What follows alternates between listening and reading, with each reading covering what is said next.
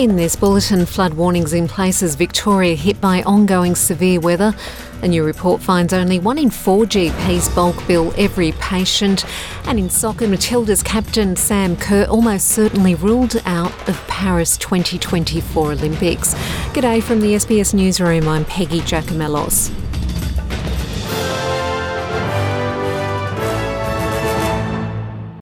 Starting off our news bulletin in Australia, emergency crews in Victoria say they responded to 26 flood rescue calls in the 24 hours to 6am this morning. South Australia's Coober Pedy Hospital lost supply to power over the weekend after storms hit the region. The Western Australian SES says it has since been restored. And flash flooding has occurred in the state's southwest, 130 millimetres of rain recorded in central Victoria. New South Wales SES spokesman Brett Koshel says three storm crews and two flood rescue teams have been sent to southern parts of the state to assist. A Bureau of Meteorology spokesperson says the weather is not normal for Victoria in summer. Israeli officials say Israeli police have killed a young Palestinian girl at a crossing in the occupied West Bank as they opened fire on a car suspected of a ramming attack. Israeli ambulance services say she was treated but pronounced dead at the scene and say one Israeli sustained light injuries. Varying reports put the girl's age at three or four years old. Israeli border police have released a statement saying the girl was shot after they fired at a couple who they say rammed their car into two Israelis crossing into Jerusalem. They say the pair driving the car have been neutralised without giving further details as to how. US Secretary of State Antony Blinken has expressed his condolences to Al Jazeera's chief correspondent in Gaza, Wael al-Dahdouh, and his colleagues after Israeli strikes killed his son alongside another freelance reporter in Gaza. An Israeli airstrike killed the two freelance reporters near Rafah in southern Gaza. International watchdog, the Committee to Protect Journalists, says at least 79 journalists have been killed in Gaza since October the 7th and has repeatedly expressed concerns at the apparent targeting of journalists in Gaza. Mr. Blinken says the loss is too common for Palestinian families. I am deeply, deeply sorry for the almost unimaginable loss suffered by uh, your colleague, Al-Dahdouh. Uh, I am, uh, I'm a parent myself. I can't begin to imagine the horror that he's experienced not not once, but now, now twice.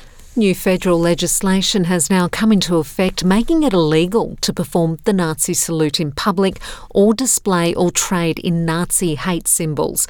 The legislation passed Parliament on December the 6th. It makes it a criminal offence to publicly display prohibited symbols and trade items bearing these symbols, including those used by the Nazis and the Islamic State group. Attorney General Mark Dreyfus says the laws ensure no one in Australia will be allowed to glorify or profit from acts and symbols that celebrate the Nazis and their ideology. Dvir Abramovich is the chairman of the Anti Defamation Commission. He told Channel 9 there has been a sudden uptick in the online sale of items bearing Nazi symbolism. I'm sickened and disgusted by the rush to auction these blood stained items. And I have no doubt that white supremacists and neo Nazis would be buying these items not just to showcase them in their homes, but also to recruit new members. A new report reveals fewer than one in four GP clinics will bulk bill every patient who walks through the door. By bulk billing, doctors bill Medicare instead of the patient, so there's no out of pocket costs for a visit to the doctor. A total of 514 clinics across Australia that bulk billed all patients at the start of the year had stopped by November 2023. Online healthcare directory CleanBill contacted more than 6,800 clinics across Australia for its report, finding that the national bulk billing rate for doctors accepting new patients now sits at 24.2%. Average out of pocket costs for a GP visit are highest in New South Wales, ACT, and Tasmania. The Golden Globes has launched Hollywood's awards season, and this year it has a brand new look after the implementation of key reforms. It comes after a 2021 Los Angeles Times report revealed ethical lapses and lack of diversity among the members of the Hollywood Foreign Press Association who were able to cast votes. The 2022 ceremony was scrapped while the organisation made reforms. The reforms include a voting body of 300 journalists from 75 countries with 60% racial and ethnic diversity. As stars flock to the red carpet, the movies Barbie and Oppenheimer are expected to make big wins as the films that have received the most nominations for this year's awards.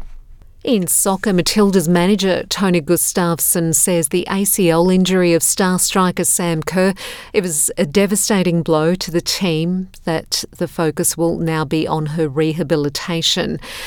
The world champion suffered an injury to her ACL during a training camp in Morocco and is almost certainly ruled out of playing at the Paris 2024 Olympics. In her absence, players like Mary Fowler, Caitlin Foord, and Emily Van Egmond will be among central striker options, along with emerging attacker Amy, Amy rather, Sayer. I'm Peggy Giakoumelos. That's the latest from the SBS News audio team.